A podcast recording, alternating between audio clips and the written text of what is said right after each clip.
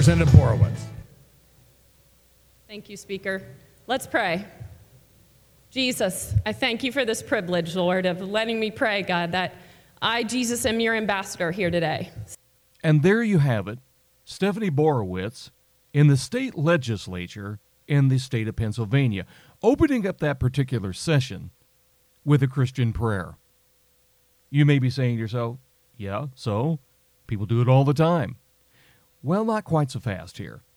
What Stephanie Borowicz had to say has basically turned the state of Pennsylvania upside down, as well as several people's lives, because what she prayed was deemed by them as either being highly offensive, divisive, mean spirited, and worst of all, blatantly Islamophobic. I don't look at that as a prayer. I think it was a political, um, radical statement masked as a prayer. Of course, that was Movita Johnson Harrell, who was the Muslim that was being, well, introduced to the state legislature as the newest electee. And she was up in arms about it. It was a political radical statement, according to her. And did you, I mean, we're going to listen to the whole thing here in a second. In fact, let's just go ahead and listen to it right now because I think it will give a, a clearer context of just what all the griping and moaning and complaining is all about. Representative Borowicz. Thank you, Speaker. Let's pray. Jesus, I thank you for this privilege, Lord, of letting me pray, God, that I, Jesus, am your ambassador here today, standing here representing you, the King of Kings, the Lord of Lords, the great I am, the one who's coming back again, the one who came, died, and rose again on the third day. And I'm so privileged to stand here today. So thank you for this honor, Jesus. God, for those that came before us, like George Washington and Valley Forge, and Abraham Lincoln, who sought after you in Gettysburg, Jesus, and the founding fathers in Independence Hall, Jesus, that sought after you and fasted and prayed for this nation to be founded on your principles and your words and your truths. God, forgive us. Jesus, we've lost sight of you. We've forgotten you, God, in our country. And we're asking you to forgive us, Jesus, that your promise and your word says that if my people who are called by my name will humble themselves and pray and seek your face and turn from their wicked ways, that you'll heal our land. Jesus, you are our only hope. God, I pray for our leader, Speaker Turzai, Leader Cutler, Governor Wolf, President Trump. Lord, thank you that he stands beside Israel unequivocally, Lord. Thank you that Jesus, that we're blessed because we stand by Israel and we ask for the peace of Jerusalem as your word says, God. We ask that we not be overcome by evil and that we overcome evil with good in this land once again.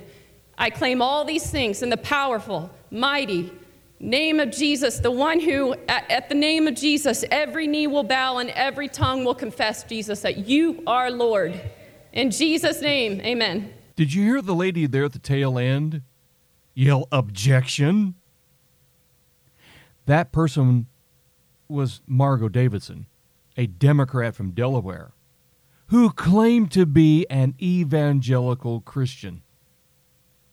And she, at the point when Stephanie says, At the name of Jesus, every knee will bow and confess, which is biblical, by the way, which is what, as far as I know, all evangelical Christians believe. Davidson blurts out, interrupting the prayer Objection! These are the types of individuals, whether it's Johnson Harrell or Davidson or even Governor Wolf, who Stephanie Borowicz prays for. He says, I was horrified. I grew up in Pennsylvania. I have a strong spiritual sense. This is not a reflection of the religion I grew up in. Well, good. Because apparently, what Borowicz had to say in her prayer and petitioning to God is something you never heard in the so called spiritual setting that you were in, Mr. Wolf. So maybe Stephanie's doing you a favor. But what was political? What was radical about this prayer? That it has caused so much consternation amongst so many people. And ultimately, what would have been more appropriate? When especially we're taking a look at well, Pennsylvania, uh, one of the one of the first states to be colonized. Obviously, not everybody was a Christian back at that time, but a good majority of them were, and the ones that weren't believed in the God of the Bible. They didn't believe in the God of Islam. So, what prayer would have been more appropriate? Would it have been something along like, say, let's have everybody get out their prayer mats and bow on their hands and knees toward Mecca, forehead touching the ground, as everybody extols the wonders of Muhammad and Allah and the Quran, maybe Sharia. Would it have been better if we'd had maybe a mullah from the Middle East come and conduct the prayer session? Would it have been better if we would have uttered these words instead? Allah is the target, the Prophet is the model, the Quran is the Constitution, Jihad is the path, and death for the sake of Allah is the loftiest of our wishes. Would have that been better? Would have that been better represented what the United States is about? To some, probably, yeah, that's probably true. That, that's the way it should be. In fact, a representative by the name of Jason Dawkins, who is another Muslim in the state legislature there in the state of Pennsylvania, he had this to say. Thank you, Mr. Speaker, and good morning to my colleagues, my friends. Um, today, I bring the translation of yesterday's prayer that was offered uh, for our newest colleague. But before I do that, I wanted to just take a moment um, to reflect my experience when I first got to the House, and I've seen other colleagues take this same stance and provide the morning inspiration. And I've always been somewhat hesitant to do it myself because I never thought I can um, provide such a message that I think would have been as inspiring as some of the folks who've come before me. Uh, but I've been moved to take the chance and come up here and provide my experience as a House. And I remember members um, who are no longer here, uh, like Representative Tallman, who I didn't know much, but I met when he first made the uh, morning prayer. And it gave me uh, a snapshot into uh, his gentle soul, and I was able to kind of build a relationship based on what I heard him say from this rostrum. So I hope I'm able to inspire folks today. I hope we are able to unify each other um, through our actions and our words, because I do believe words alone does not predict beliefs. I believe your actions is what predicts belief. And as a American Muslim of this chamber, I've always carried myself as an example of what it looks like to be a Muslim. And I wanted folks to see that from the actual actions of me and not the words that I say out of my mouth. So I'm going to give the um, Surah Fatiha that we had yesterday and the breakdown of what it means. It's the opening, it's the first chapter of the Holy Quran, and it's uh, seven verses of the prayer of God's guidance, and it stresses its lordship and mercy of God. This chapter is the essential role of the daily prayer, and it's being recited, uh, recited at least 17 times per day to start each unit of a rakah, which is a part of the prayer.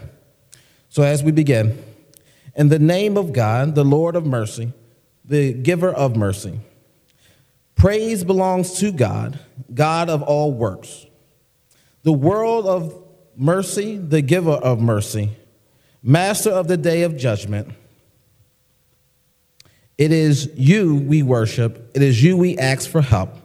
Guide us to straight path, the path of those who you have blessed, those who incurred no anger and no not gone astray. That is the uh, translation to Al Fatiha.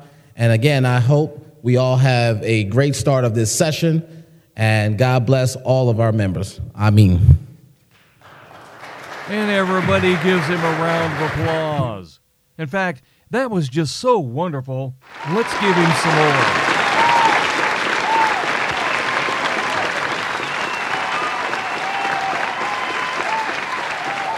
The reality is, what Mr. Dawkins did was to simply deceive people.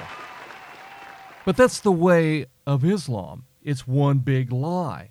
Because as Mr. Jason Dawkins points out here in this, what he thought was a more appropriate response and was served up as a corrector to Ms. Borowicz, when you turn to Surah 1 there in the Quran, it doesn't start out by saying, praise be to God. It's praise be to Allah. Allah is the Muslim deity and is vastly different than the Christian God or the Jewish God. Now, the Muslims like to throw up this canard that, well, the Jews and the Muslims and the Christians, they all worship the same deity, but that's an abject lie. Just look at how the Muslims treat Jesus, who is God incarnate, according to the Bible. But you see, the Muslims only enjoy the Bible when it serves their purposes.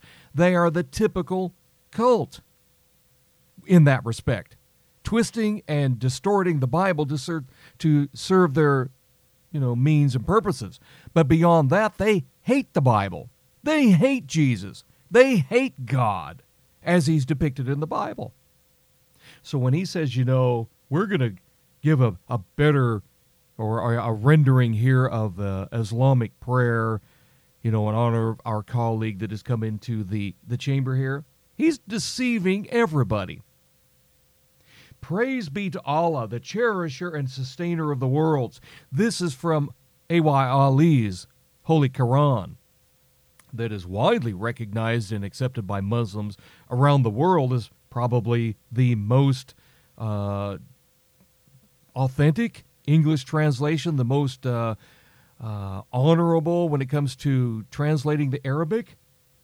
Most gracious, most merciful, master of the day of judgment, thee do we worship, and thine aid we seek. Show us the straight way. The Bible says that Jesus is the straight way. Jesus said, I am the way, I am the truth, I am the life, and no man comes to the Father except through me. It's not through Muhammad, it's not through Islamic gibberish, it's not through keeping the Sunnah or reading the Hadith or bowing and praying with your head on the Quran. It's none of that. Jesus says, I am the way. If this Muslim really wanted to honor God and cease his attack upon Ms. Borowicz, he would have recognized this right off at the start. But he doesn't recognize Jesus as such to a Muslim as they understand the Christian's explanation of who Jesus is from the Bible is committing blasphemy by equating God with Jesus. He's not the way. He's just a common schmo, kind of like Muhammad was. And I'm thinking that's more honorable. That's less divisive. That's le- less mean spirited. That's less diabolic. I don't think so. But everybody's sitting there, you know, giving this wonderful applause. Oh, this is just wonderful. No, it's not. This is the very thing that Stephanie Borowicz was talking about. To ask God's forgiveness because we have lost sight of Him. God, forgive us. Jesus, we've lost sight of you. We've forgotten you, God in our country. We have forgotten God. And when we've got so called evangelical Christians standing up and objecting to a Christian prayer. That is clear evidence of what Miss Borowicz was saying. It's the very clear evidence that shows that if you're letting a Muslim come in with all of these cockeyed ideas about Jesus and God and revelation and what uh, what grace and mercy and peace are all about, when you're letting them come in as a corrector, as somebody who thinks, you know what, Islam is the way, the truth, and the life, rather than Jesus is the way, the truth, and the life, then you've got a legislature as well as a state as well as a country that is being led astray. We're being led into darkness, we're not being led out of it. But his surah concludes, The way of those on whom thou hast bestowed grace. That is the born again Christian. Jesus said it himself. Ye must be born again. And it's not something that a person does for themselves. It is by God's grace that that happens. He says in his reference to the surah, those whose portion is not wrath. Jesus said, if you're not born again and you reject him as the way, the truth, and the life, he says, He who does not believe in him is not judged. He who does not believe has already been judged because he has not believed in the name of the only begotten Son of God. Muslims reject that Jesus is the Son of God. And yet you've got these so called evangelical Christians who are hopping in bed with the Muslims yelling objection that Jesus is the Lord of Lords and King of Kings, and that everybody's going to bow a knee to Jesus once he returns. You know, it is just is unfathomable to me just how backwards this whole thing is. They're attacking Ms. Borowicz for uttering a biblical prayer, and they're upholding and applauding this Muslim idolater as a as a viable substitute. Because you see, what Ms. Borowicz did, she was weaponizing religion. This is not a place where you should weaponize religion and try to use it to intimidate anyone. Yeah. Oh, yeah. Well, if, if you just go read the book of Revelation, when Jesus does return, if you're not intimidated by that, you're dead already. But at least according to some like Jordan Harris, who made this stupid comment, that's what that's what uh, Stephanie Borowicz was doing. She's not really uttering a prayer. She's kind of like Movita Johnson Harrell. Oh, she's just making a political radical statement. She's uttering a biblical truth. You know, when she says, Jesus, you are our only hope. He is our only hope.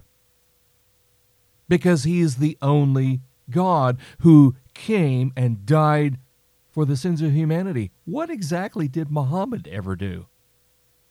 Except run around, be rejected because he was a false prophet, and then when he finally became a warlord after moving to Medina, goes about plundering caravans, warring with the Jews and the Christians, booting them out of Saudi Arabia, subjugating the rest of the pagans underneath Islamic rule. And then when his his uh, caliphs took over after he suddenly passes away, maraud their way across North Africa and the Middle East, all the way up into Europe, and this goes on for centuries.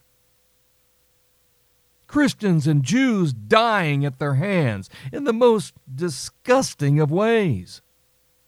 Oh, it wasn't, he didn't do it by the sword. No, he only did it by force and the scimitar, which is a sword. And so did they. How easy we forget, or we just don't, we're just too stinking lazy to even read history, to know that what Muhammad and the Muslims have been doing for 14 centuries reeks of lying and corruption, of death and murder and mayhem. But hey, you know, it's it's Stephanie Borowicz. She's the problem. There's no place for that type of hate in this chamber. There's no place for that type of divisiveness. No, but you can stand up there and lie, reading from the Quran to honor a another Muslim. You can do that. You can ignore the rest of what the Quran has to say about what to do with the pagans and the Jews and the Christians. But when the forbidden months are past, then fight and slay the pagans. That's anybody that was not a Jew, that was not a Christian, or a Zoroastrian, because they were all monotheistic, like Muhammad said that he was. You fight them and you slay them. You behead them wherever you find them and seize them, beleaguer them, and lie in wait for them in every stratagem of war. And the Muslims are at war with the world. They're at war with the Jews. They're at war with the Christians. Don't let them snooker you into believing all this pop propaganda about Islam is a religion of peace. It is no such thing unless you happen to be another Muslim. And even at that, depending on what gender you are, you may not necessarily be enjoying peace that at that time either. But if they repent and establish regular prayers and practice regular charity, then open the way for them, for Allah is all forgiving. This is one verse here in Surah 9 5 that A.Y. Ali has referenced as a verse of jihad. This is what the Muslim lives by. And if he doesn't live by that, fight those who believe not in Allah, nor the last day, nor hold that forbidden which hath been forbidden by Allah and his messenger, nor acknowledge the religion of truth from among the people of the book. That's the Jews and the Christians. Until they pay the jizya with willing submission and feel themselves subdued. Yes, there's no place for hate, hatred, and divisiveness in the legislative chambers there in Pennsylvania unless you put a Muslim up there and we ignore his playbook. Then it's okay. Well, I'm sorry, it's not okay. What Ms. Borowicz had to say was spot on. We've forgotten God. And many people just simply hate God. They hate Jesus. And so when somebody has the guts to stand up and pray a prayer like Ms. Borowicz said, it turns people just upside down. They can't stand it. They would rather have a faulty alternative. They would rather lay down as dimmies not dummies. Now, they may be dummies, but they want to lay down as dimmies and let the Muslim roll right over the top of him and believe all of the claptrap about, oh, this is Islamophobic and so on and so forth, not for the sake of opening up a discussion and really talking about the things I just read to you here. Not for that sake, but for shutting it down. This is the fascism of Islam. They don't want to talk about these. Oh, you're just an Islamophobe. Really, if you took a look at history, you should be afraid of Islam because what they've got in store for you is not something you're going to want once it starts to have have full fruition. You're going to have people dying in the streets like they do in Saudi Arabia, like they do in the streets of Tehran like they're doing right now in France and Germany, and like they're doing in England, and like even some of them done here in the United States. The Muslims are abiding their time. They have waited 14 centuries to do the very thing that you're seeing that's taking place not only in the state legislature there in Pennsylvania, but all across the United States, even in Congress, where you've got two radical Muslim women that are bad mouthing Israel almost on a, on a daily basis, and they are not asking for anybody's forgiveness and meaning it. Even Ilhan Omar. Oh, well, we're going to give a, a uh, uh, an apology for her anti Semitic comments, only to turn right around and utter some more. They're abiding their time because they know that many people just don't have the wherewithal to stand up to them. And unfortunately, on the left side of the political spectrum, where everything is relative, they're fostering this Islamic takeover. Will it happen within our lifetime? God only knows. But for a legislator like Stephanie Borowicz to stand up and utter a prayer and then have all of this, all of these individuals badmouth her, criticize her, and so on and so forth, and then turn around and make this claim. What I believe is Christ's teaching more than anything. And his teaching would not be about and was not about dividing us as a people, but uniting us as a people. That is a lie. Here's another person who claims to be a Christian. He, got a, he does not have a clue what Jesus taught. Jesus said, He who's not for me is against me. He didn't say, climb in the boat here, let's all be one ecumenical mess, and let's just kind of discuss our similarities. It is our similarities that help us get things done for our constituents back home, not the divisive nature that we saw today. That is a lie as well. All of this stuff about, oh, multiculturalism and diversity and so on, that has nothing in common with what Jesus taught, Paul taught, John taught, Peter taught, Jude taught. The Bible teaches. The Bible says that the Christian is a peculiar individual. He's distinct from the world. He's not to just kind of climb in there and throw out the distinction and all of the things that might cause, well, a little bit of controversy. You know, just throw it aside, and so we can link arms with those that the Apostle Paul said were in league with the devil. Islam is not a godly religion. There is nothing that the Christian has in common with it. There is a completely different God, there's a completely different Jesus, there's a completely different gospel, there's a completely different revelation, there's a completely different future. The, the Christian cannot climb in bed with a Muslim and expect a great outcome. Now, what Stephanie Borowicz offered here was just simply unmitigated truth. She prayed a biblical prayer.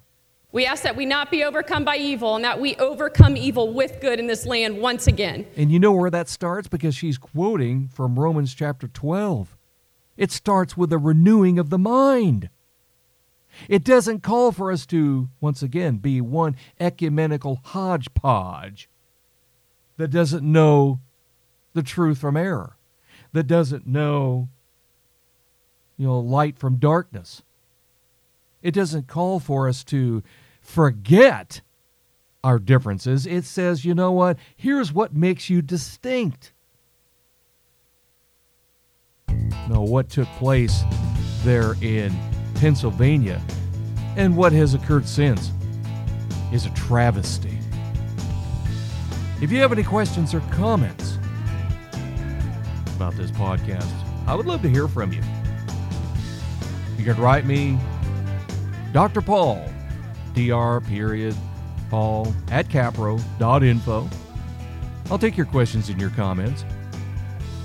Please keep your, you know, your insults clean. I'm sure this is probably going to rankle some people's feathers. Oh well. This is the difference between biblical Christianity and coffee shop Christianity. Or maybe you're not even a Christian at all but I'll take your questions or comments.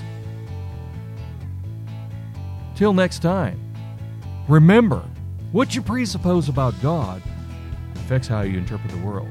You take care.